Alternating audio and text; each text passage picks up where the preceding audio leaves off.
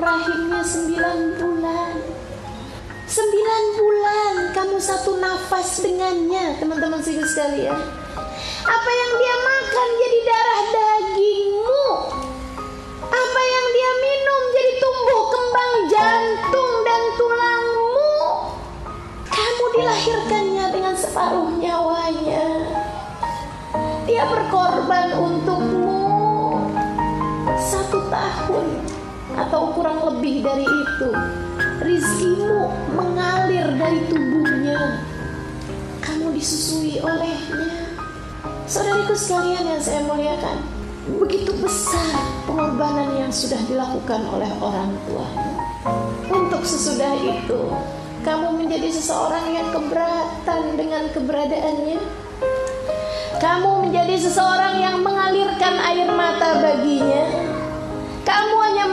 Menyampaikan ucapan-ucapan yang membuat sedih hatinya. Anak jenis apa dirimu itu?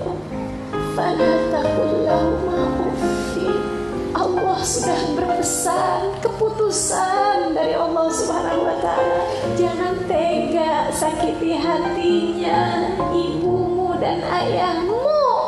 Bahkan sekedar kalimat ah yang keluar dari mulutmu itu. Walatan harhuma